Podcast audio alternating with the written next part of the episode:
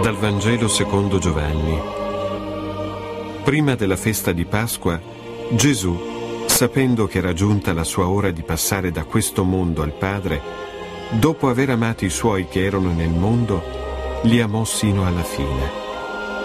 Mentre cenavano, quando già il diavolo aveva messo in cuore a Giuda Iscariota, figlio di Simone, di tradirlo, Gesù, sapendo che il Padre gli aveva dato tutto nelle mani e che era venuto da Dio e a Dio ritornava, si alzò da tavola, depose le vesti e preso un asciugatoio se lo cinse attorno alla vita.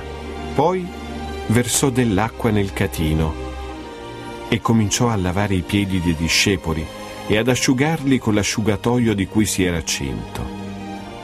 Venne dunque da Simon Pietro e questi gli disse, Signore, tu lavi i piedi a me? Rispose Gesù, quello che io faccio tu ora non lo capisci, ma lo capirai dopo. Gli disse Simon Pietro, non mi laverai mai i piedi. Gli rispose Gesù, se non ti laverò non avrai parte con me.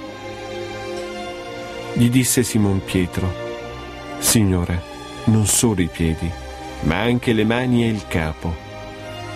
Soggiunse Gesù, chi ha fatto il bagno non ha bisogno di lavarsi se non i piedi ed è tutto mondo. E voi siete mondi, ma non tutti. Sapeva infatti chi lo tradiva. Per questo disse, non tutti siete mondi.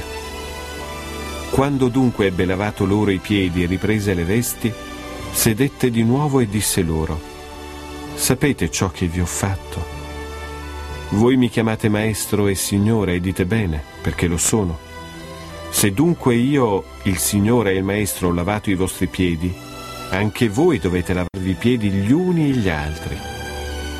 Vi ho dato infatti l'esempio, perché come ho fatto io, facciate anche voi.